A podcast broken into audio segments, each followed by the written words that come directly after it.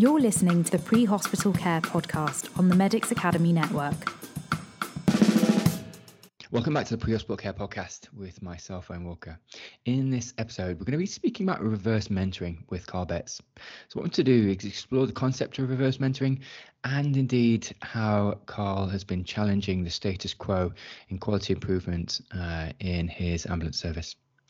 So what I want to do is look at Carl Betts' reflections on mentorship and indeed reverse mentorship of quality improvement fellows within an ambulance service setting within the UK. So within the Yorkshire Ambulance Service, Carl and the department have taken a novel approach to steward and also deliver a fellowship programme within Yorkshire Ambulance Service. So we're going to dig into this programme and just see how Carl leads these QI fellows, and also how they lead him in innovation and ideas. So the focus of reverse mentoring is to increase mentees' inclusion competencies. However, mentors are simultaneously provided with the opportunity to learn from their mentees' experience, knowledge and skills. So it can be considered a career development opportunity for both parties and both sides. So reverse mentoring is an effective way to build genuine awareness of barriers faced by ethical diverse employees, but also different perceptions and perspectives of leadership from mentees as well. So we're going to dig into the assessment process for the fellowship and indeed how Carl has flipped this on its head.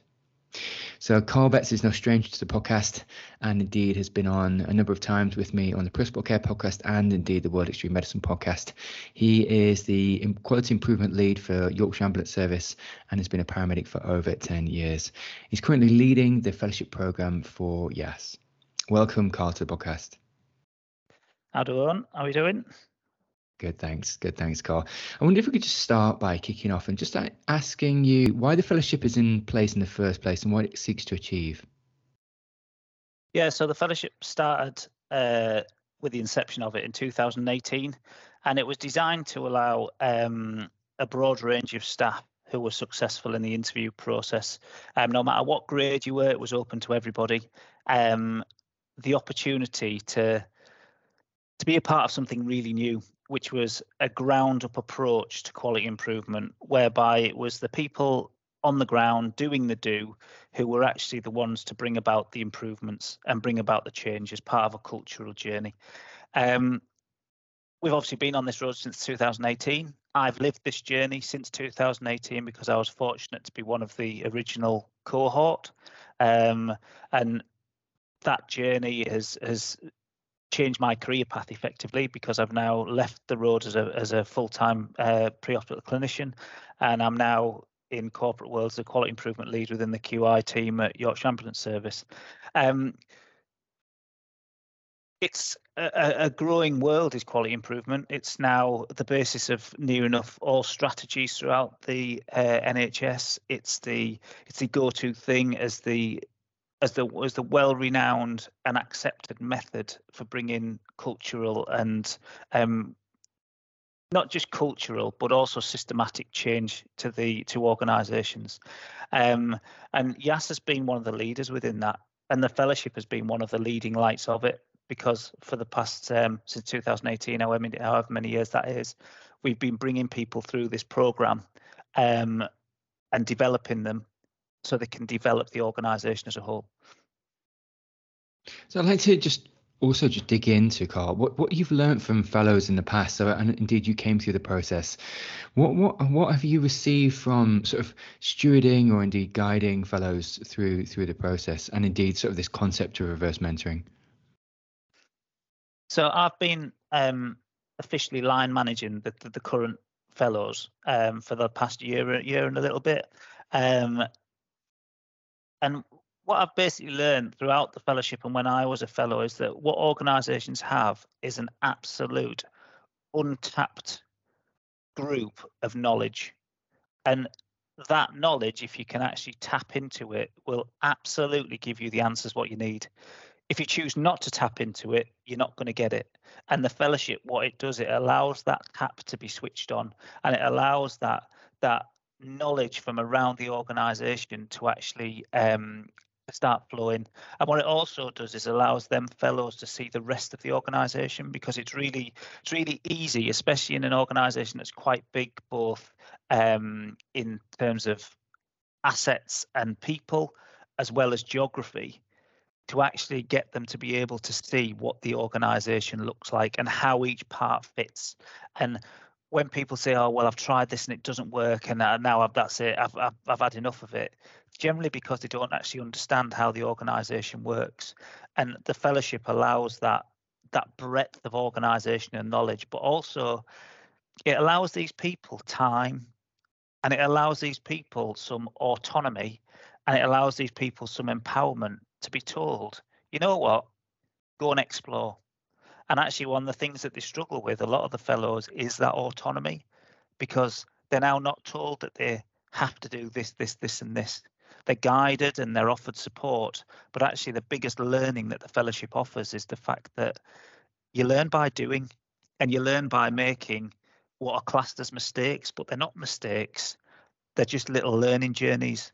And to encourage the fact that it's fine to make mistakes as long as we learn from them, to encourage people to be really pushed out of their comfort zones and really learn from the experiences they have. So at the very start of the fellowship, when I was looking after my current group of fellows, I really made an effort to try and work out what their positive skills were, what the things that they struggled with. And actually we worked on the things that they were good at, but actually we put a lot of emphasis on the things that they weren't good at, which meant putting them out their comfort zone.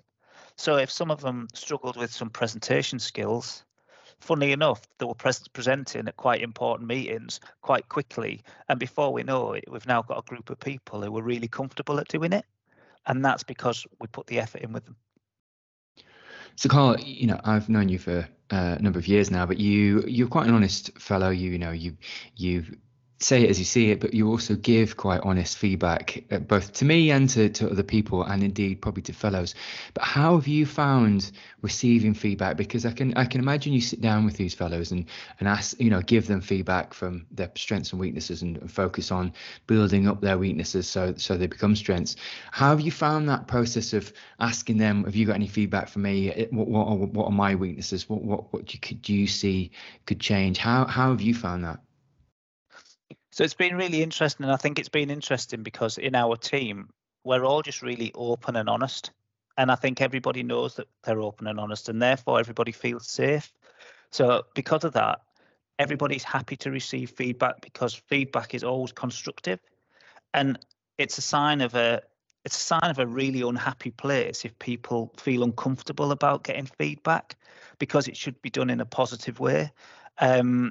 So in terms of the feedback that the fellows give me, it's either something that I ask for, and generally they're an honest group of people, so I'll get the feedback I need.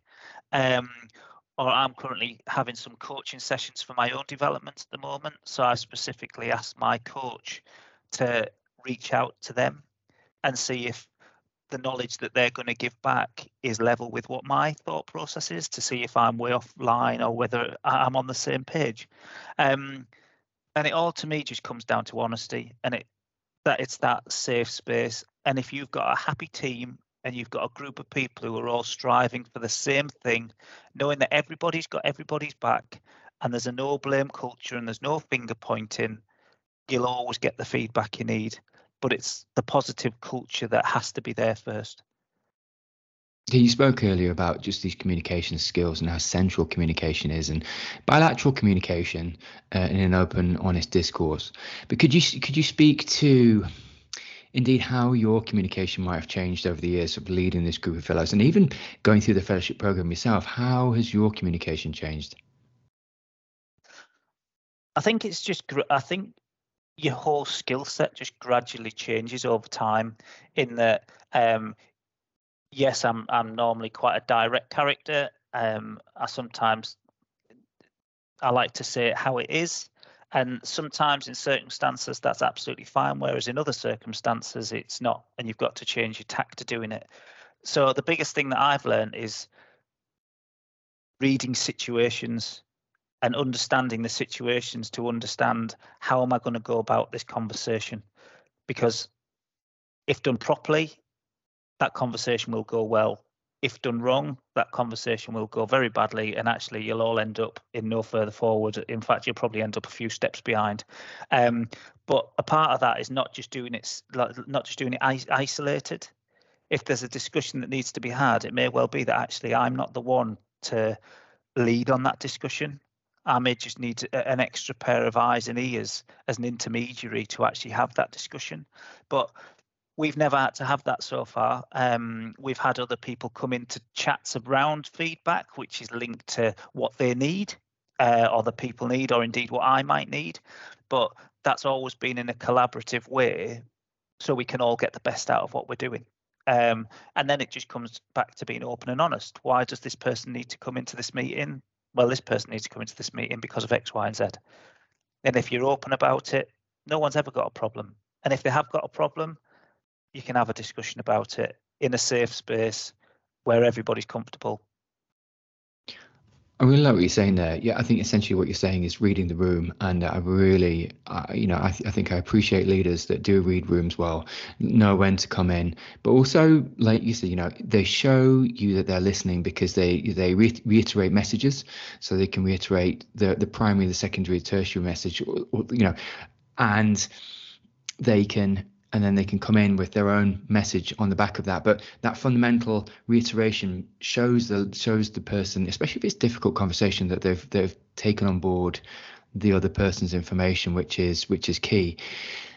Let's just double click on communication for a while, because there's been a number of circumstances across most organisations, but certainly in the ambulance service, where there might have been an SI, so serious incident, or indeed a near miss, that the trickle down effect of communication. What do you teach to the fellows about communicating maybe a salient point or a salient learning case from an SI or from something else? How do you teach the fellows to disseminate that to a wider group of people, and indeed maybe a complaint, and how change is embedded through communication? What are some of the salient points you teach? So specifically for me, it's all about the audience who you're having that discussion to, because if you're having a discussion with a member of a family who has got has made a complaint or has raised some concerns through the SI process, then that conversation is going to have a very, very different journey to if you're having a discussion with members of staff. So that's your first thing. You have to understand who the conversation's for and what the aim of the conversation is that you're trying to have. The one thing that I always try and tell people who I'm mentoring or people who I'm looking after in terms of a leadership point of view is that as long as the discussions you're having are honest and people can tell that they're honest, and that you can back your honesty up with some facts around the discussions that you're having, people will very rarely take umbrage to what you're saying. If you come about it a wrong way, that you don't show honesty, you don't show some empathy, you don't show some understanding about how this discussion may impact them, well, then you're always going to end up two steps behind. And it's about that holistic approach, that you don't know what's going on in people's lives, you don't know what's going on fully in their work necessarily, you don't know. So you may just be having that discussion, and actually the discussion you're having may press lots of buttons, but because you don't understand the holistic approach to what you're saying and how that might affect them, you've then caused that person a huge lot of negativity directly by how you've behaved, not you per se, but you as a general. So for me, I just try and get people to make sure that whatever they do it with honesty and they do it with conviction. People might not like what they have to say. You can't always please everybody. But if you do it with honesty and conviction, your heart can be clear, your soul can be clear, because you know that you've done what you believe is the right thing. And I think people get that sense. One thing you were saying about just this bilateral feedback in reverse mentoring, Carl, was open to feedback yourself. There's good lines of communication both ways in different concepts and indeed different initiatives that you're taking and stewarding as a leader. Could you speak to reverse mentoring and leadership? Because one thing you were saying about mentoring fellowship students is that you'll put them maybe into a meeting and that they will be the ones giving the PowerPoint or giving the presentation. They will be leading the meeting, the cadence of communication, the cadence of change. They'll be leading the information which is being unpacked. Could you maybe speak to how you empower fellows to lead?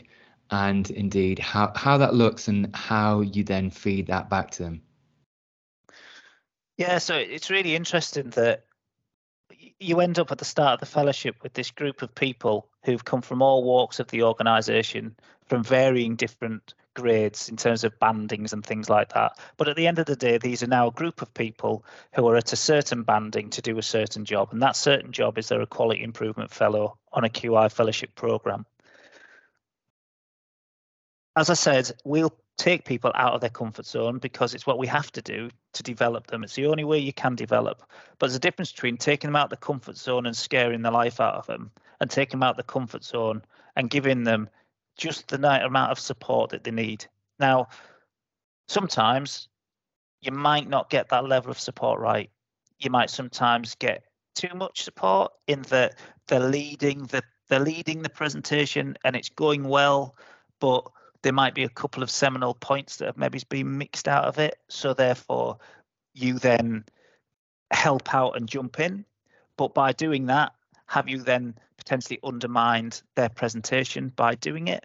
Likewise, there's the other side of the coin where you basically put them in this meeting and they start floundering. It all starts going belly up and then you just basically just let them get on with it, which is the complete other end of the spectrum and actually is definitely no help to anybody. So there is that balancing act. What I always try and do is if we put our fellows in an uncomfortable situation, I will always try after that situation to have an evaluation of it. Doesn't have to be a formal evaluation necessarily, but it's the time where you can sit down as a pair and just talk through the process, talk through how they felt, talk through what went well, talk through what they could do better, get their feedback, and then you offer some feedback on your side of things. But then also ask for some feedback about how I've supported them. Did I give them enough? Did I give them too much? Would they have liked some more assistance with the presentation? Would they have liked me to do some of the slides just to give them a break?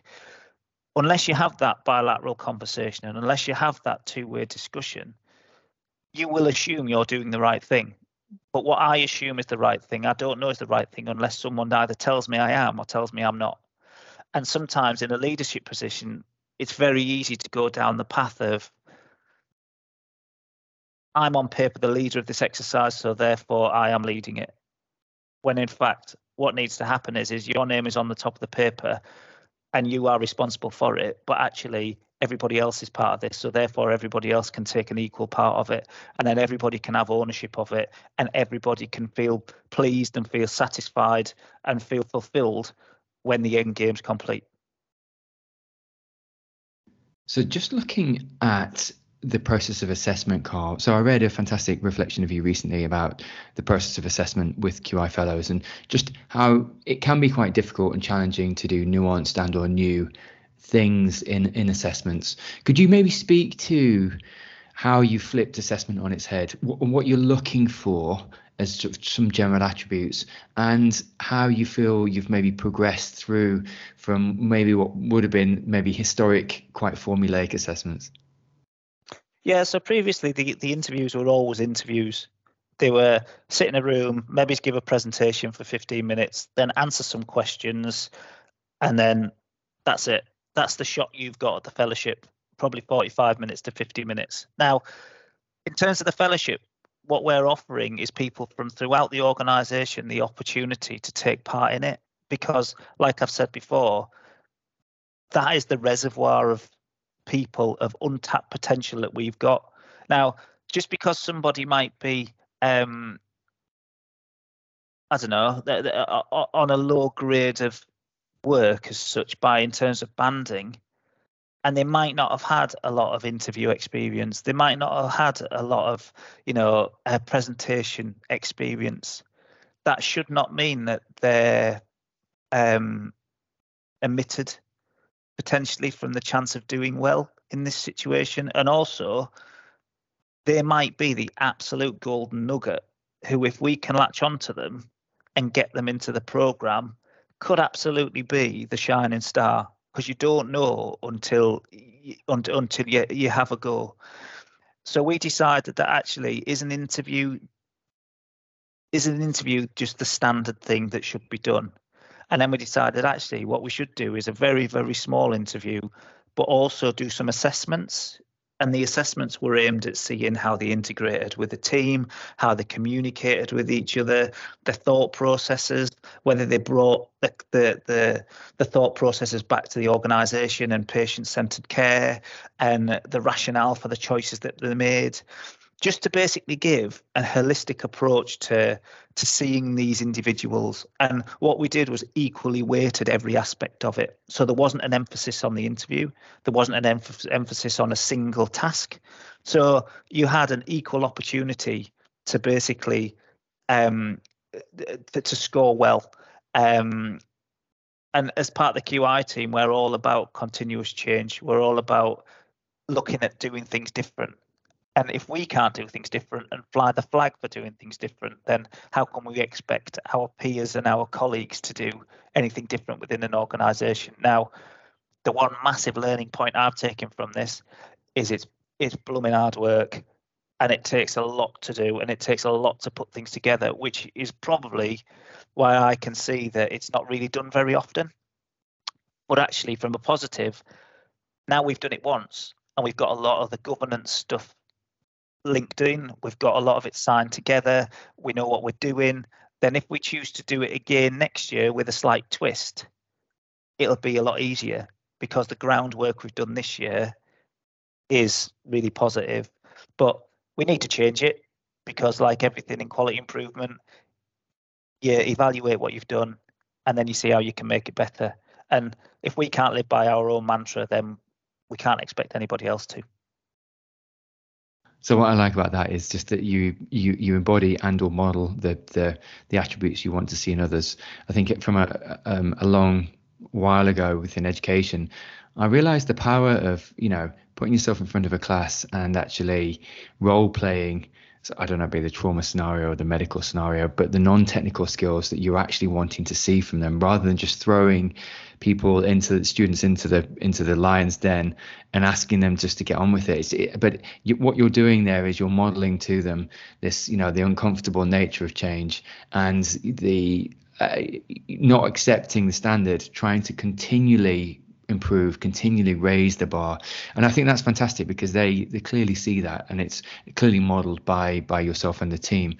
But Carl, could I get you to speak to what these fellows then go on to do? Do they go on to get roles within QI teams? Do they go on to be, service delivery managers? Do they go on to be future leaders within the ambulance service? What kind of roles do they get after the fellowship?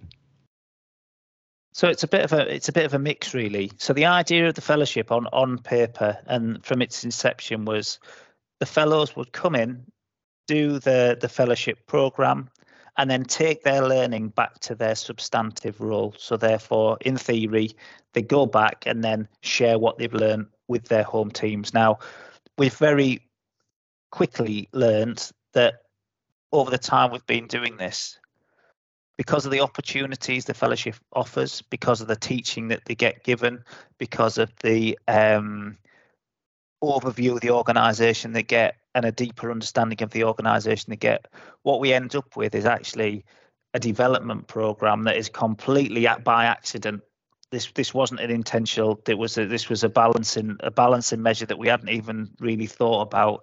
Is the fact that what we end up with developing these people who were absolutely nailed on, either good leaders who are ready to go now, or within a very short period of time, another year or so of development, are going to be absolutely nailed on leaders for the organisation.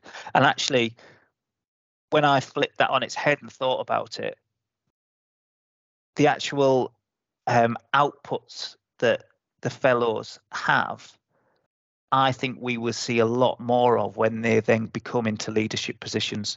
Because what happens at that point is if they go back to their substantive team and they get lost into the substantive team world and the QI stuff just sort of starts stopping, that's no use.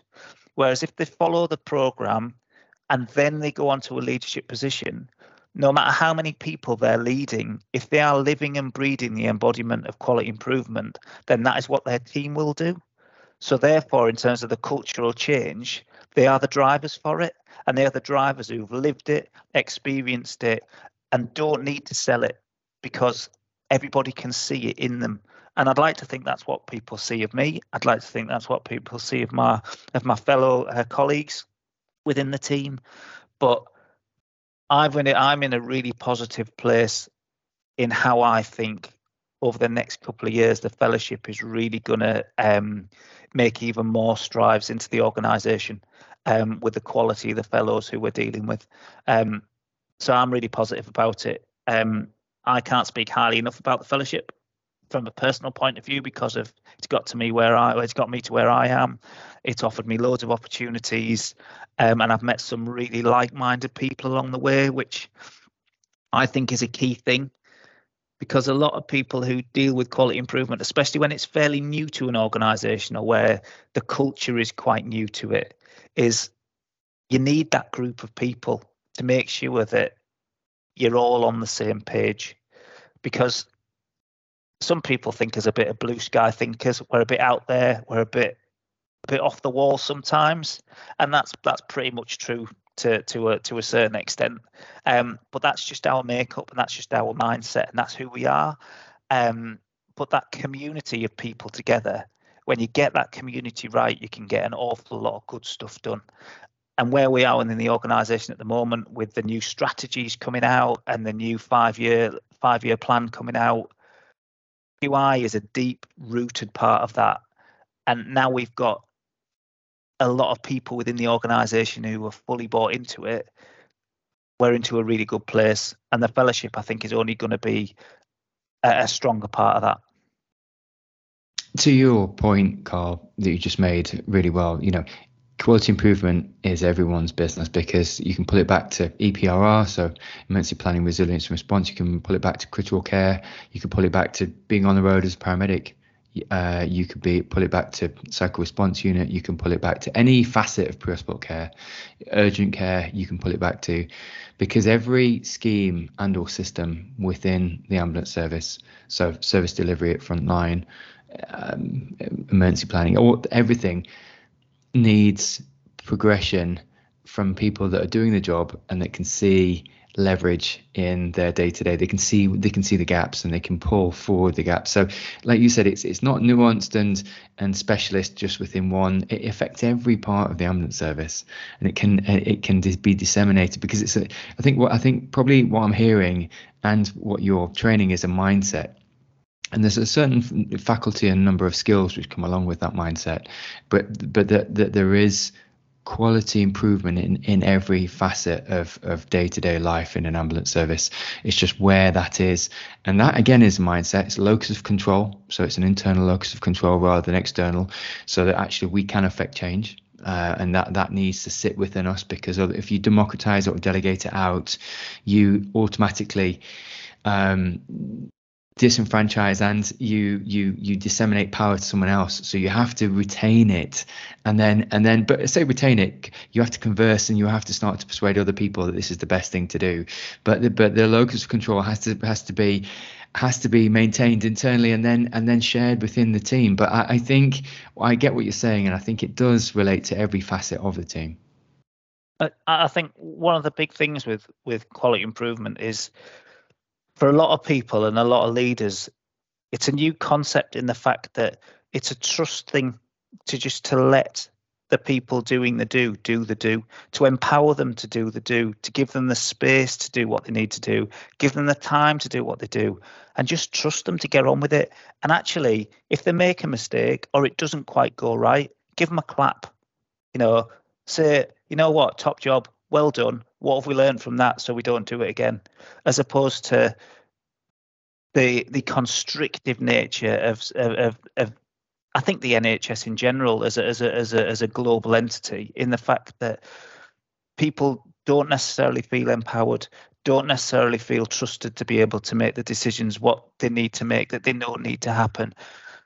The governance side of things is so complicated that it just scares people off because people are scared to make a mistake. These are all the things that are the blockers to improvement. It's not the people. I believe we've got the people. I believe we've got the pool and the reservoir and talent. The issue with it is tapping into them. And that's one thing that the fellowship's got. We can tap into, granted, it's not a massive amount of people. We'd love to do more, but there's always going to be a financial burden. But what we need is these people throughout the organisation to be entrusted and empowered just to say, you know what, have a go. Carl, we're going to come into land shortly here, but I think that's a fantastic point you've just ended on there. But so a couple of questions as we finish off. Number one would be how it's changed you as a person, how the concept of reverse mentoring and leading these fellows. And then number two, just salient points, because there will be people listening to this that think, actually, we probably need a fellowship program within our ambulance service, and that doesn't necessarily just mean within the UK. It could be North America, could be Europe, could be wherever, and just the advantages of stewarding and or mentoring and reverse mentoring these people through a process, a disruptive process. So continual asking, are we doing this best way? Is there some other way we could do this? Some first part of the question is how it's changed you, and then second part of the question is just some salient learning points about how other people might be able to embed a QI scheme or indeed a fellowship scheme. So I think the first bit is some people have an improvement mindset built into them by the fact that how they go about their daily business, the questioning of how we do things, the questioning of why we do things. Some people don't have it as much, but with some coaching and some mentorship can do that. For me, I had that questioning side in my head. It was my daily business. I just didn't know it was my daily business until someone gave me the opportunity. And actually, a lot of the things I was thinking about then had names put to it. And actually, root cause analysis was something that I did because I was interested in finding out why things happen. But I didn't really know it was a thing until, I was offered the chance to learn about it. And it was a fellowship that offered me the learning and also gave me permission to say that what I think about and the way I do things is actually an accepted way of doing things and is fully encouraged. That fills me with joy seeing that, because we now see that actually our mindset and thought processes about how we go about things works and is healthy and should be encouraged. So that's how I've moved on.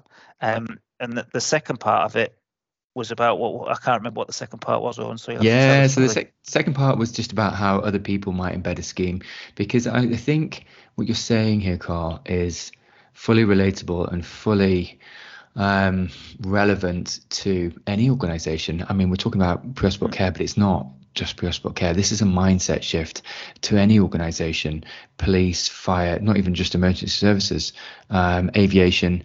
Continual improvement, continual reciprocal feedback, continual questioning, continually getting better at communication, and the adage of reading rooms.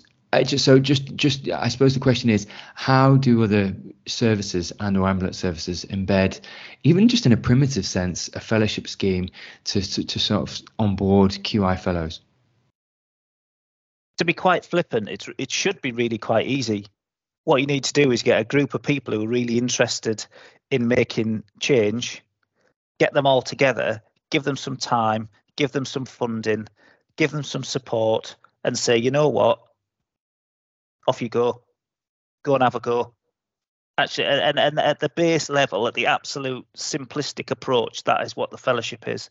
Granted, we've had four years or 5 years of doing it now, and we've learned an awful lot while we've done it, and we've changed things if we've gone. But effectively, it's about getting people who are really interested and who can thrive in that dynamic to thrive. And the only way you'll do that is to give them the time and space to do it and stick them in a room together, because great things happen when you put people together.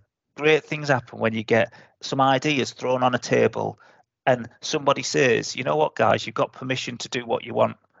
There you go. And it's brilliant to see it.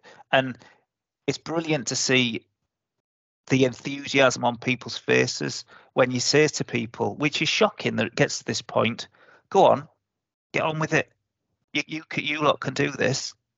And I find that a shame, because actually we should just be able to say to anybody in the organisation, come on, I want you to be a part of this. We've got the time for you.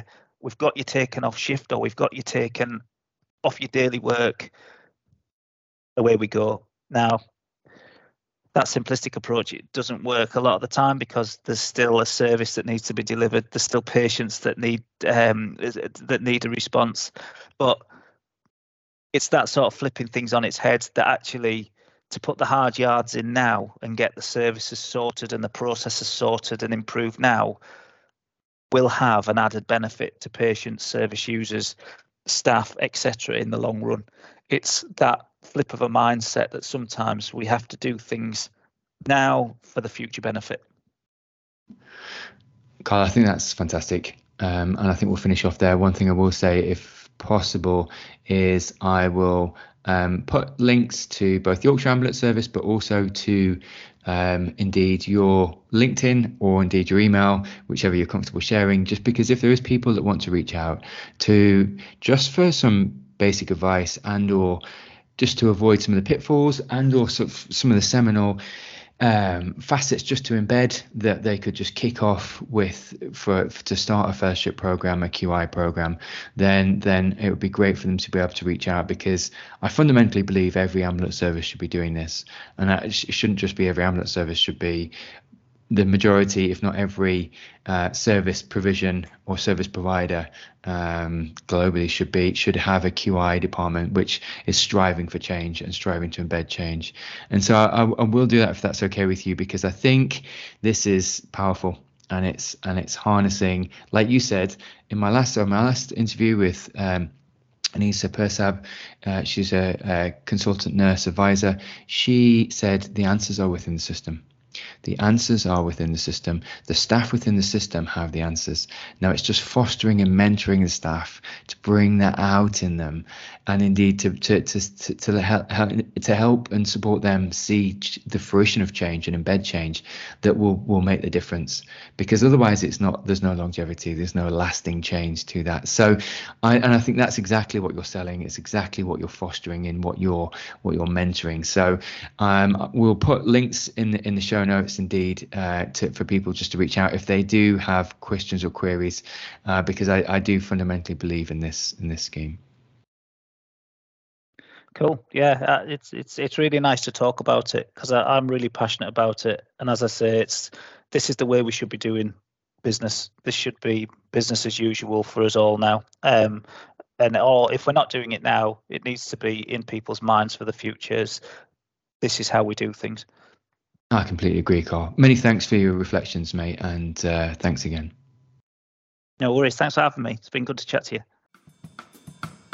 You're listening to the Pre-Hospital Care podcast on the Medics Academy Network.